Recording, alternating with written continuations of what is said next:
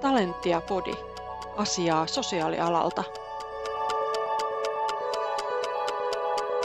Tervetuloa seuraamaan Talentian kuntavaalitenttiä.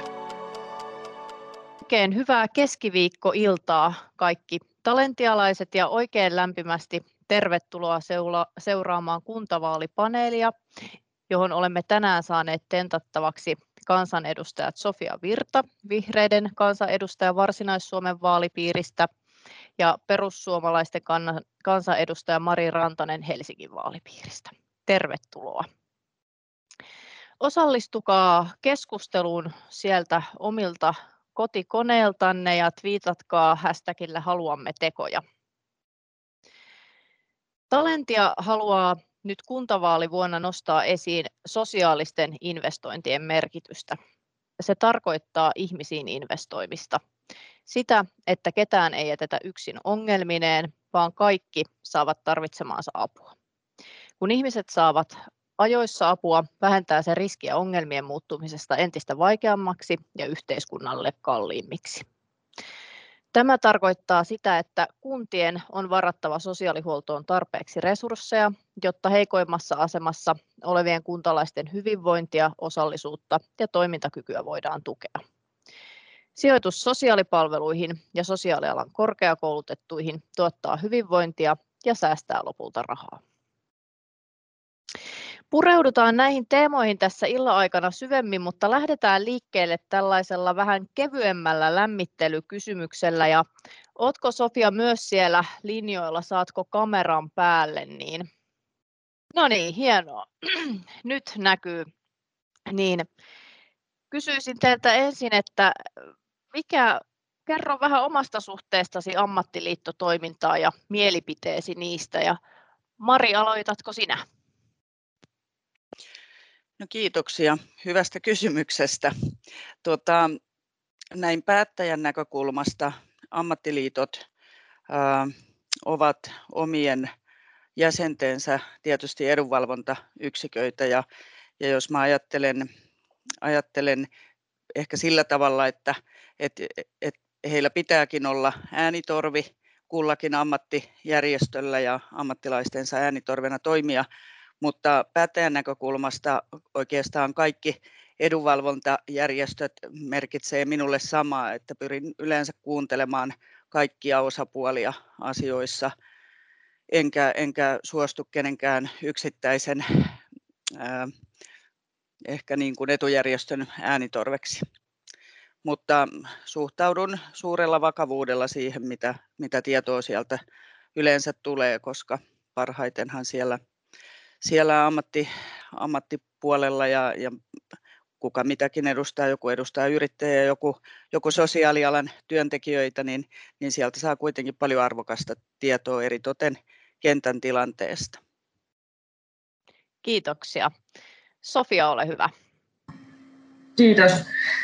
Itse olen kuulunut ammattiliittoon silloin aikaisemmissa töissä, kun olen kasvustieteiden maisteri taustalta, niin ensimmäiseltä koulutukselta ja sitten psykoterapia opinnot käynyt ja perheneuvojaksi, niin mä koin silloin itselle sen ensisijaisesti tärkeäksi yhteisöllisyyden tunteen kautta, että oli tunne semmoinen siitä, että on myös muita kuin sen tyyppinen työ, missä ehkä vaihtuisi nopeasti ne työtehtävät ja ei ollut välttämättä selkeitä organisaatiorakenteita. Että loi semmoista turvaa sille, että jos tulisi tilanne, jossa tarvitsee työsopimusasioihin tai muihin töissä herääviin kysymyksiin neuvoa, niin jotenkin se oli mun ehkä se itse tärkein asia siinä ja, ja niin kuin kuvastaa sitä. Toisaalta myös se... Nyt pätkäs. No niin, hyvä. Nyt olemme taas, mikrofoni täytyy vielä täältä teknisesti meidän päästämme avata, niin Mar- tota, Sofia, saat jatkaa sitten vastausta tähän kysymykseen suhteesta omaan ammattiliittoon oma suhde ammattiliittotoimintaan ja mielipide siitä ja kerrot. Nyt toimii Joo. taas. Ole Joo, hyvä. lyhyesti nyt lopun, niin ei me aikaa tästä tosiaan pahoittelut, täällä on ollut koko päivä ongelmia tämän yhteyden kanssa, toivottavasti pysyn hetken edes linjoilla vielä. Mutta piti sanoa tuosta, että et Mari sanoi hyvin siinä omassa puheenvuorossaan just siitä, että kun me kuullaan tietyllä tavalla eri asiantuntijatahoja, eri etujärjestöjä, niin totta kai koen myös tärkeäksi että lähtökohtaisesti avoimesti kuullaan kaikkia, ja, mutta se on päättäjän niin kuin, työnäkökulmasta äärettömän tärkeä tuki, koska me ei ehditä kentällä tavata kaikkia, meillä ei riitä millään aika siihen tietyllä tavalla mä itse ajattelen, että me päättäjät ollaan ensisijaisesti arvopäättäjä, jolla me tarvitaan sellaista asiantuntijaa tietoa sen päätöksenteon tueksi, niin näen sen erittäin tärkeäksi niin kuin työn, työn tueksi kyllä kaikin puolin. Hyvä, kiitoksia. No, Talentialla on neljä asiakokonaisuutta, joihin me halutaan kuntapäättäjiltä tekoja. Ja nyt lähdetään ensin liikkeelle ikäihmisten palveluiden teemasta ja sen kehittämisestä paikallisesti. Meidän yksi näistä kuntavaalitavoitteista on se, että ikäihmisten varhainen tuki tuo säästöjä myöhemmin. Ja ikäihmisten hyvinvoinnin avaintekijöitä ovat tarpeeksi tukea, oikeat ja laadukkaat palvelut sekä riittävästi sosiaalihuollon laillistettuja ammattihenkilöitä ikäihmisten palveluissa. Mä kysyisinkin teiltä, että kuvatkaa yksi konkreettinen asia, mitä kuntapolitiikassa edistäisit, jotta ikääntyvät ihmiset saisivat yksilöllistä tukea ja apua. Ja Sofia, ole hyvä.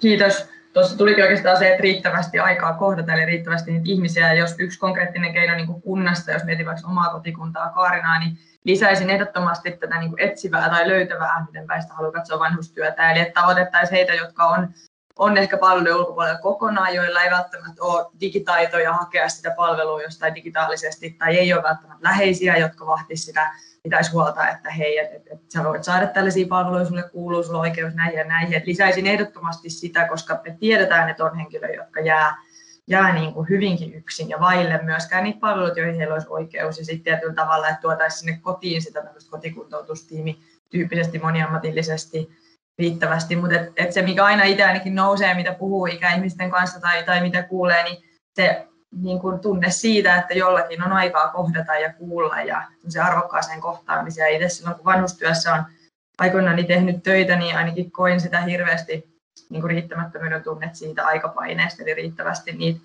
ihmisiä sinne kentällä ammattilaisia kohtaamaan. Mutta yhtenä niin konkreettisena, mitä lisäisi, niin etsivää ja löytävää työtä kentällä. Kiitos. Sitten Mari, ole hyvä. Joo, kiitos.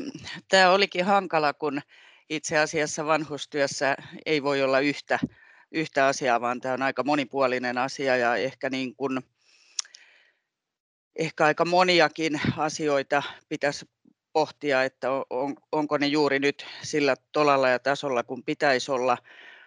Äh, mulla olisi monta asiaa tähän, mutta harmi, jos mä joudun yhden vaan sanoa, mutta jos mä joudun yhden sanoa, niin kyllä se Pysytään on se... nyt siinä. Joo. Joo, kyllä se on ehkä kuitenkin nyt tällä hetkellä se, että, että tota, meillä on vanhuksilla ja, ja vammaispuolella myöskin samaa ongelmaa siinä, että, että meidän hoiva kilpailutetaan niin halvaksi, että itse asiassa en ole aivan varma, että, että onko se riittävällä tasolla tällä hetkellä ja silloin puhutaan tietysti hyvinkin haavoittuvassa asemassa olevista ihmisistä ja, ja toivoisin, että tähän kiinnitettäisiin enemmän huomioon kuin siihen kotihoitofundamenttiin, joka meillä tällä hetkellä on varsin paljon vallalla.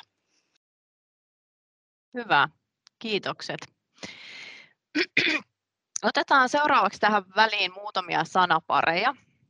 Ja mä esitän teille nyt vuoron perään, aloitetaan vaikka Marista, niin täältä aina kaksi sanaa ja niistä pitäisi valita toinen. Ja tota, sitten siirrytään sen jälkeen Sofiaan. Mutta Mari, hyvinvointialue vai maakunta? Ei kumpikaan, mutta noista kahdesta hyvinvointialue. No ilmasto-oikeudenmukaisuus vai tasa-arvo?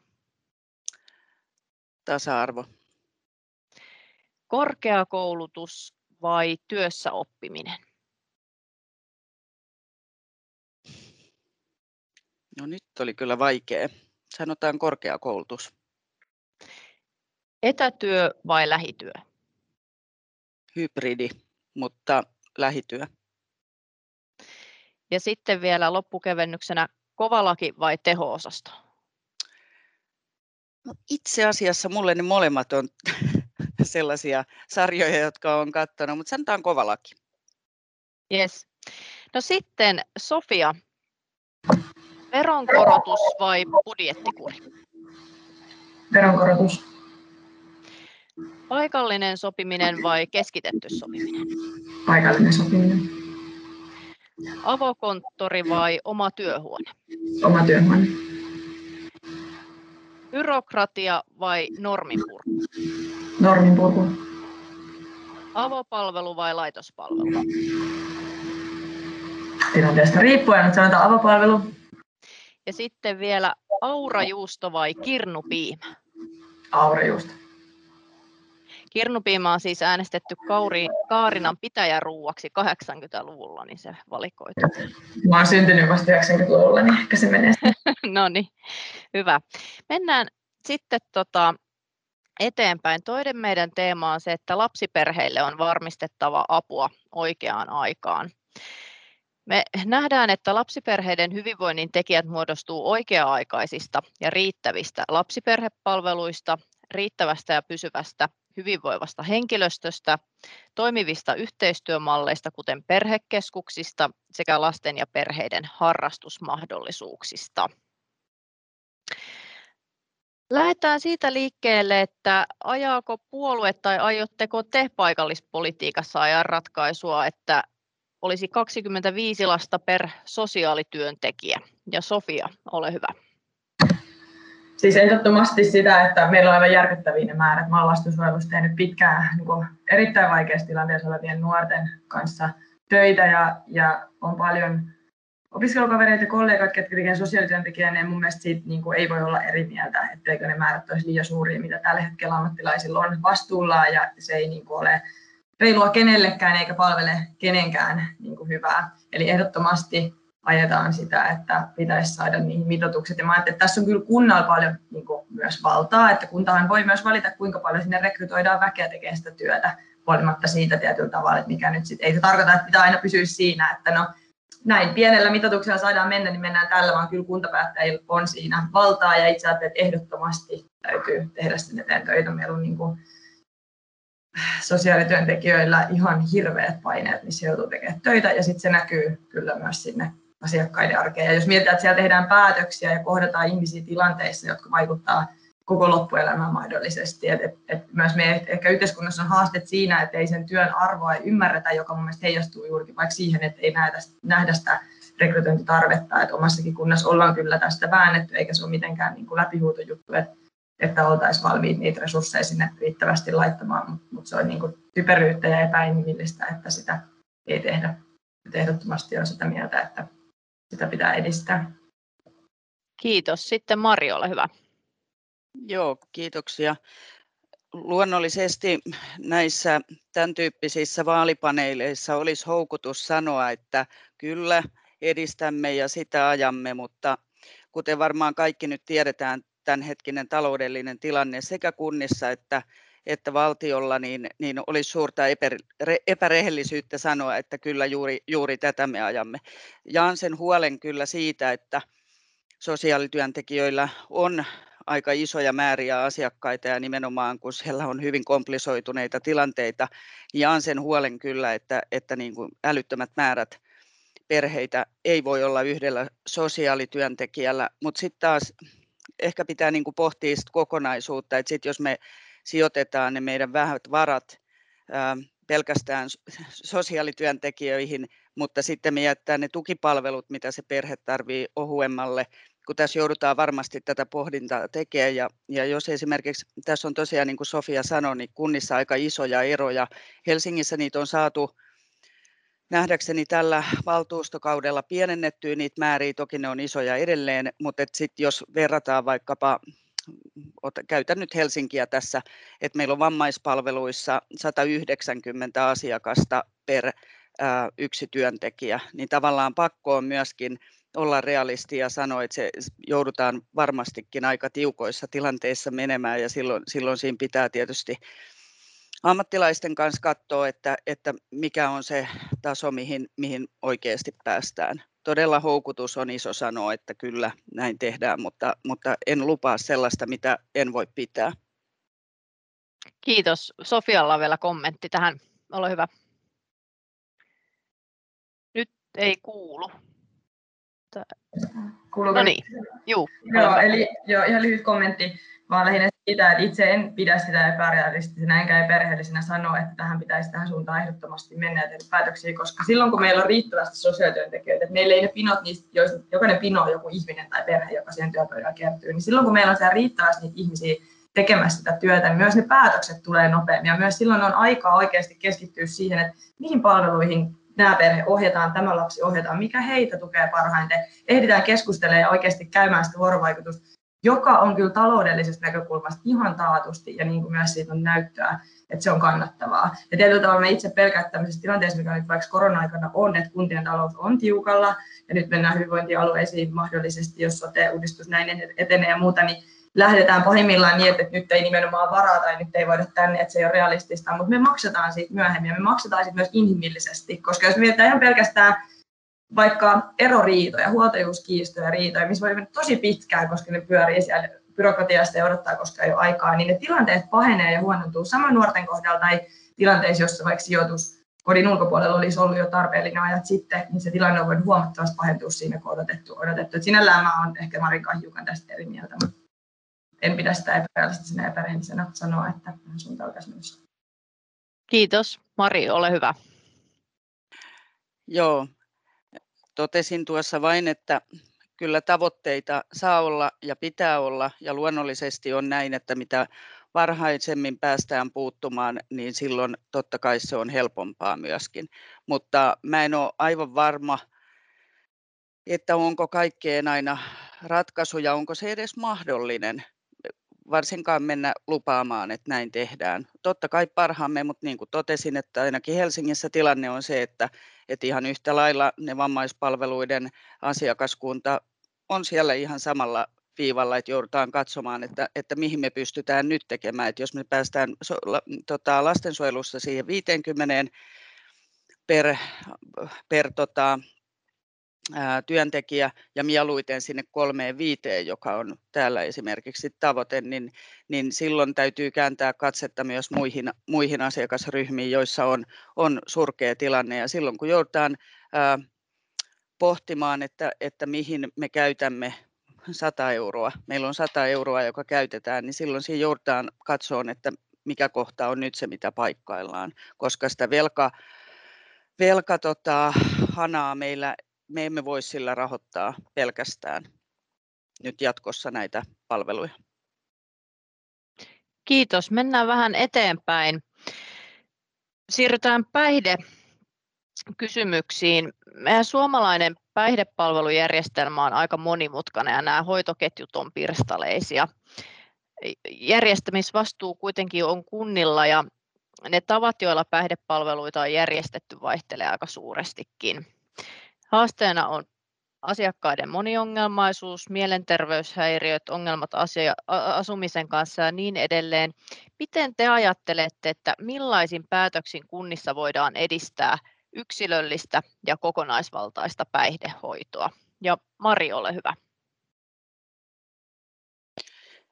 Joo, kiitoksia. No ensinnäkin siinä on, on varmaan yksi asia se, että näiden ei tulisi olla kovin siiloutuneita että se pitäisi mielestäni nimenomaan näissä palveluissa pitäisi olla se yhden luukun periaate ja matalalla kynnyksellä, koska nähdäkseni on niin, että, että esimerkiksi, en tiedä lopullisista tuloksista, miten on, mutta, mutta ymmärtääkseni ainakin niin kuin Exote on käyttänyt tämmöistä, jossa on päihde- ja mielenterveyspalvelut samasta luukosta, voi mennä 247 sisään ja, ja sillä näihin ihmisiin päästään ainakin kontaktiin, että, että millä tavalla se sitten se jatkohoito ja kuntoutus sieltä tulee.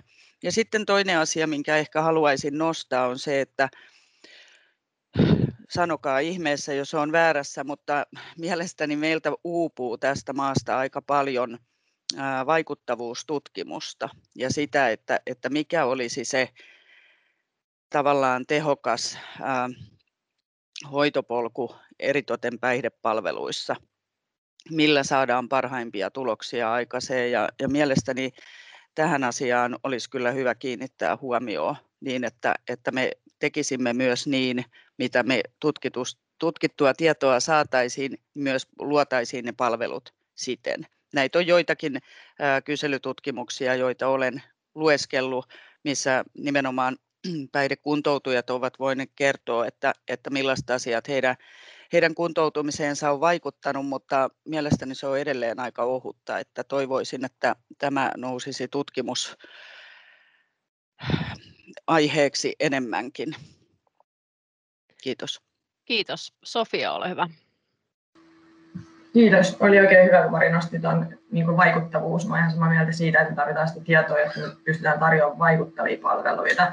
Mutta tietyllä tavalla mä itse mietin niin kuin taas sitä omaa kotikuntaa ja vaikka tuo varsinaisessa Suomessa tilanne, niin jotain pitää tehdä, että niitä palveluita myös saa silloin, kun niitä tarvitsee. Et me tiedetään, että päihdeongelmiin liittyy niin hirveätä stigmaa ja häpeää edelleen, vielä ehkä enemmän mitä jopa mielenterveysongelmia. Et onneksi nyt mielenterveysasioista on viime aikoina puhuttu aika enemmän, mutta päihdeasiat jää mun mielestä vieläkin jotenkin varjoa ja niissä on niin se kynnys hakea apua tuntuu, että se on tosi tosi korkea, eli sitä pitäisi madaltaa ja niin kuin Mari tuossa viittasi, että 247 pitää olla sitä niin kuin apua jotain kautta saatavilla, koska se voi olla hyvin kapea ja pieni se hetki, jolloin se tulee, että hei nyt, nyt on niin kuin se hetki, mä sitä apua ja silloin sitä pitää olla saatavilla, että jos silloin siellä tulee se seinä tai luukku vastaan tai se kohtaaminen on jotenkin sellaista, että, että siinä ei se asiakassuhde synny, niin pahimmillaan se ihminen paluu takaisin siihen edelliseen reittiinsä. Ja ja jotenkin mä mietin, että, että palvelut pitäisi olla saatavilla myös anonyymisti. Et, et me olin, mä olin järjestössä aikaisemmin töissä, missä tehtiin hankkeena niin mielenterveys- ja päihdeomaisille heidän kanssa työtä, ja siinä korostui se, miten tärkeää oli, että se ensimmäinen kontakti voisi olla vaikka ihan anonyymisti ilman nimeä.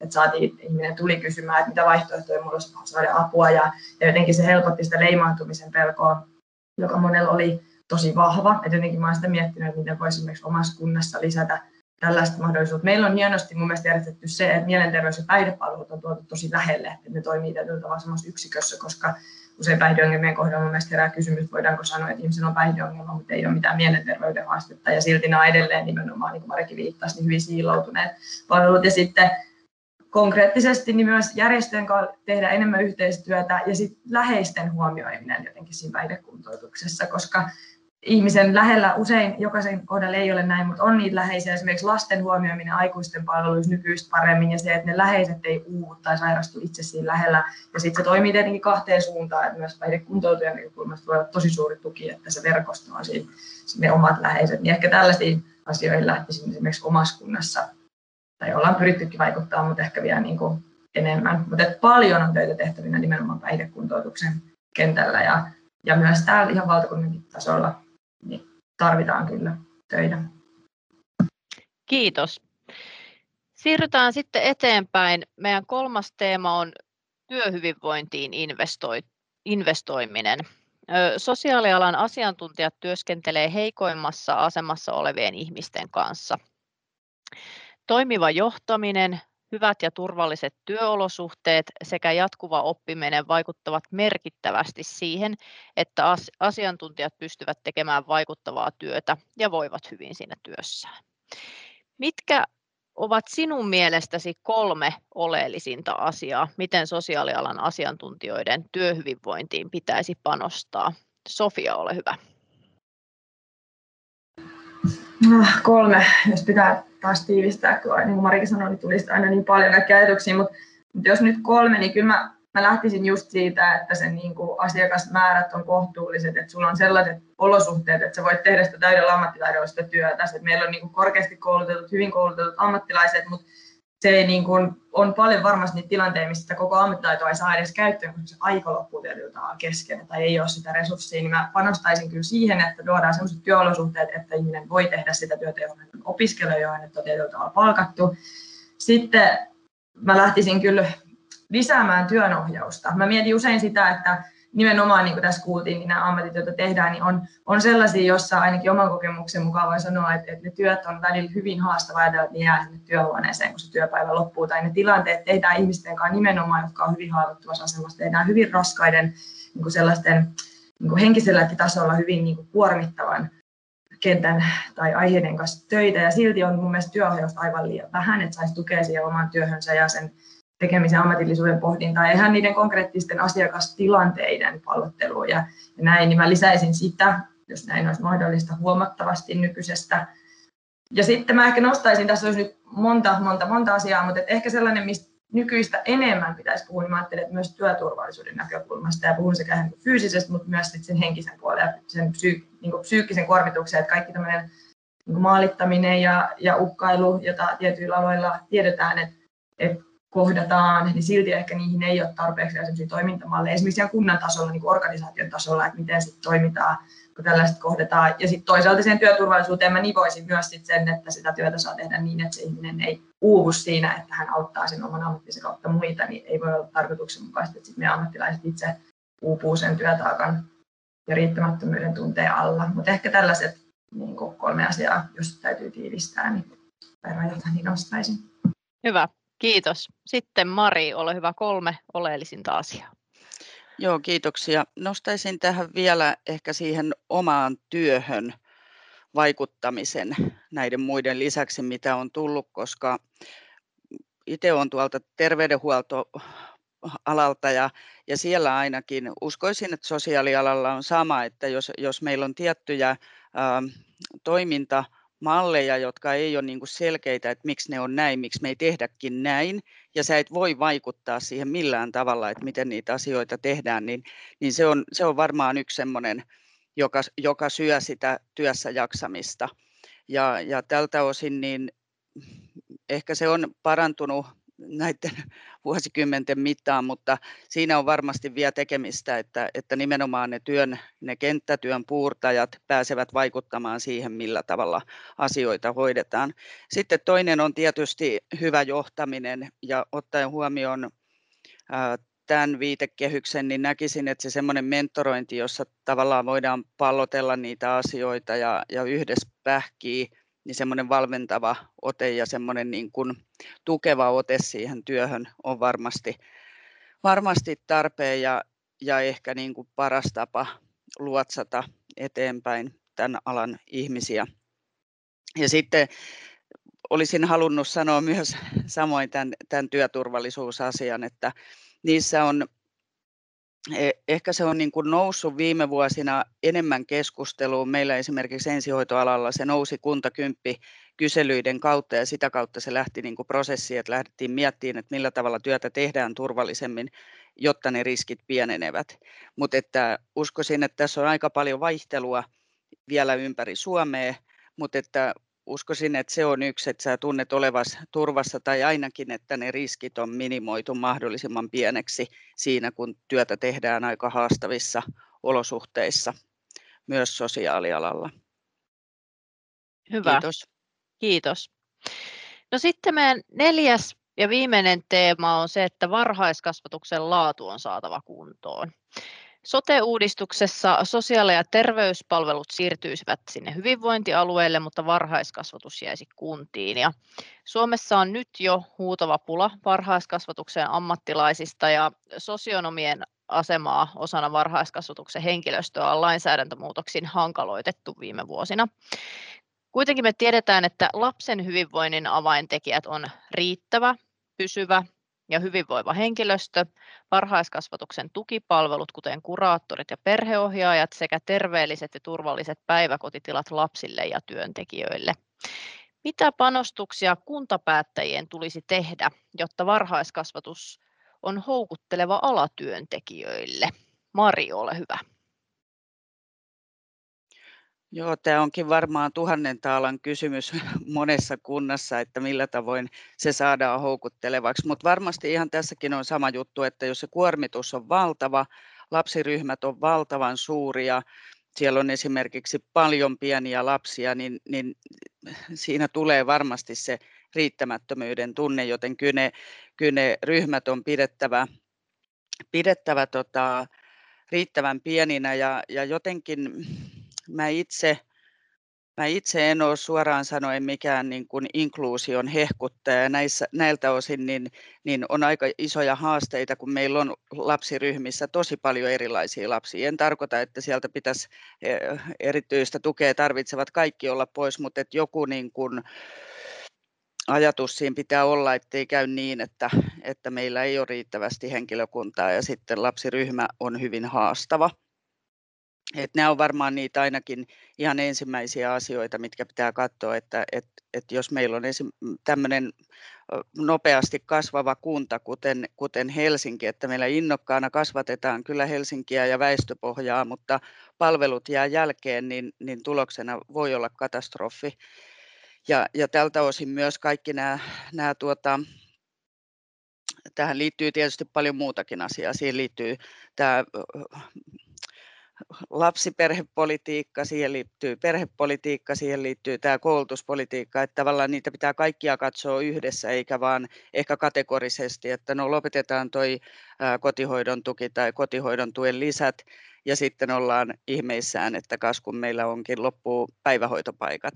Et näitä pitää pystyä ehkä niin kuin katsoa laajana kokonaisuutena, jotta se on sekä lapsen, perheen, mutta myös, myös sitten alan ammattilaisten näkökulmasta järkevä se ratkaisu. Kiitos. Kiitos. Sofia, ole hyvä. Joo, kiitos. Mari toi tuossa tosi hyviä, tosi tärkeitä pointteja. Ja mä ajattelen, että tässä tullaan vähän taas niin kuin sinne arvostuksen ytimeen, että, että varhaiskasvatuskin on ala, joka, joka mun mielestä ei ole niin kuin siinä arvossa, jota tässä yhteiskunnassa pitäisi olla. Että itse asiassa esimerkiksi huomaa siinä, että nyt kuinka paljon työllisyyskeskusteluissa nouseekin varhaiskasvatus, koska me tiedetään, että sillä on myös niin kuin vaikutusta kunnan vaikka työllisyystilanteeseen, että onko niitä varhaiskasvatuspaikkoja, että lapsille on paikkoja, mihin mennä, jos kun vanhempi menee töihin, niin sitten se nousee niin tästä näkökulmasta. Ja itse aina vähän se särähtää siitä korvaan, että ensisijaisesti ja meidän pitäisi pitää huolta, että niin lapsilla on siellä hyvät olosuhteet ja sillä henkilöstöllä on mahdollisuus tehdä sitä työtä. Ja sitten siitä on varmasti niin kuin hienosti seuranneet seurannusvaikutuksia, joka näkyy sitten työelämässä tai, tai työllisyysluvuissa tai, tai sitä kautta kunnan taloudessa pitkällä aikavälillä.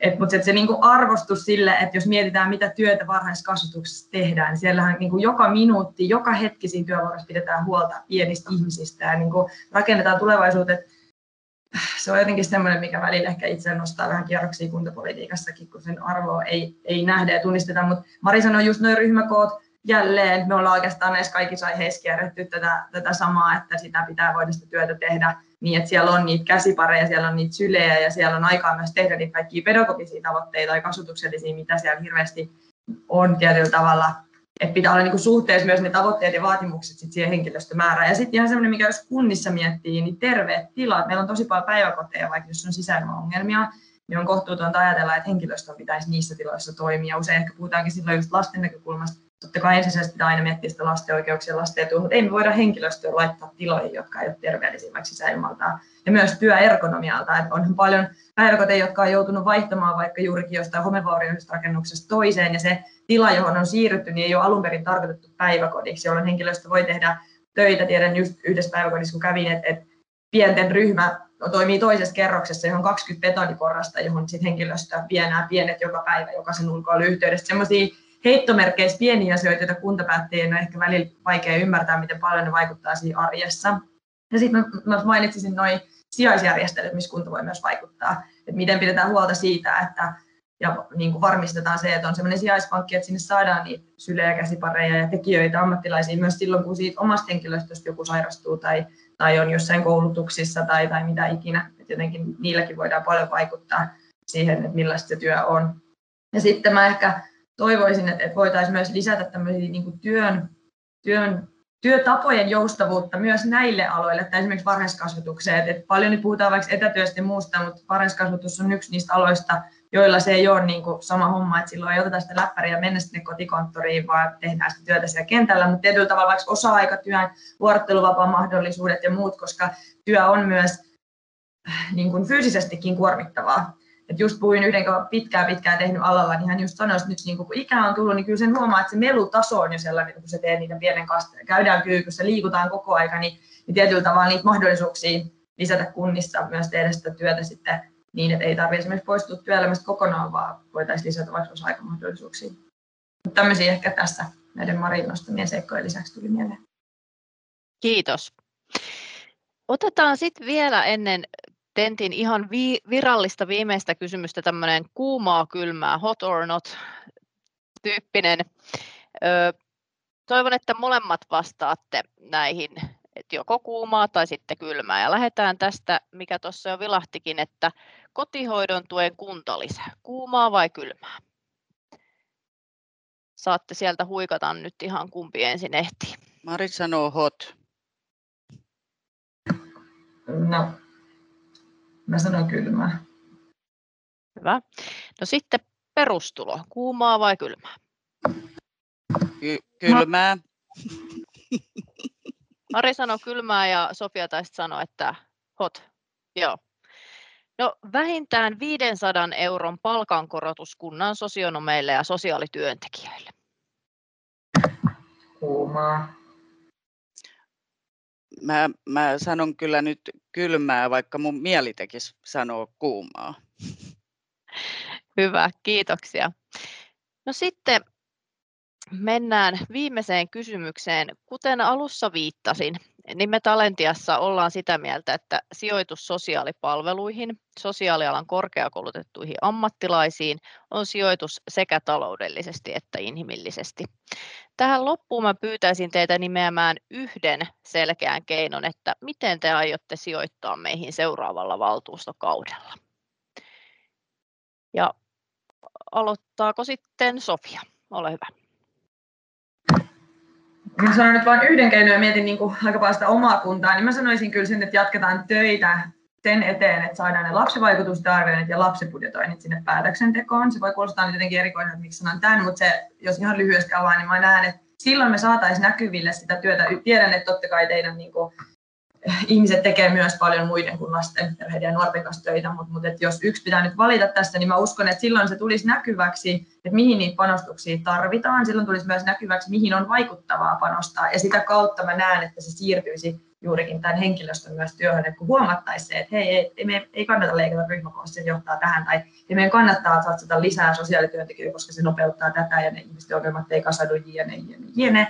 Niin sen takia mä sanoisin, että ehdottomasti jatkaisin kunnassa taistelua sen puolesta, että sinne päätöksenteon ytimeen tulisi itsestään sieltä se, että päätöksiä tehtäessä tehdään aina lapsivaikutusarviointi ja lapsibudjetointi silloin, kun budjetti rakennetaan. Niin uskon, että se siirtyisi silloin sinne henkilöstön työhön. Kiitos. Mari, ole hyvä. Kiitos. No mä ajattelin jatkaa ihan samalla tavalla kuin tälläkin valtuustokaudella, eli, eli mulla on siellä kyllä ollut sosiaalipuolen palvelut henkilöstön osalta, mutta myöskin sisällöllisesti vammaisten ja, ja erityisesti omaishoitajien osalta koko ajan puheissa ja, ja mukana. Aina kun niihin vaan on pystynyt vaikuttaa, niin, niin olemme näitä asioita ajaneet tähän asti ja tullaan ajan eteenkin päin, mutta, mutta todella siis niin kuin todettua, että varmasti tulee erittäin hankala kausi, taloudellisesti kunnissa, mutta toki jos nämä sit siirtyy tämän sotelakipaketin mukana sinne hyvinvointialueille ja Helsinkiin, niin, niin silloinhan se on uudessa organisaatiossa, mutta samat haasteet sielläkin kyllä varmasti on, koska ne leikkurit sinne sisään on leivottu. Että, että toki varmasti uskoisin, että kaikki puolueet ymmärtää sen, että mitä varhaisemmassa vaiheessa päästään kiinni asioihin, niin sitä, sitä järkevämpää se on ja sitä parempaa. Mutta myös haluan tässä kohtaa todeta sen, että että kaikin puolin yhteiskunnassa, kun on hyvinvoivia ihmisiä ja kun he eivät edes joudu sosiaalipalveluihin, niin se olisi niin kuin kaikista paras. Ymmärrämme, että tämä on epärealismia, mutta, mutta tavallaan ja se tarkoittaa silloin, että siinä on se koko kirjo, koko politiikkakaari mukana perhepolitiikasta, sosiaalipolitiikkaan ja talouspolitiikkaan ja niin edespäin. Kaikki nivoutuu yhteen. Hyvä.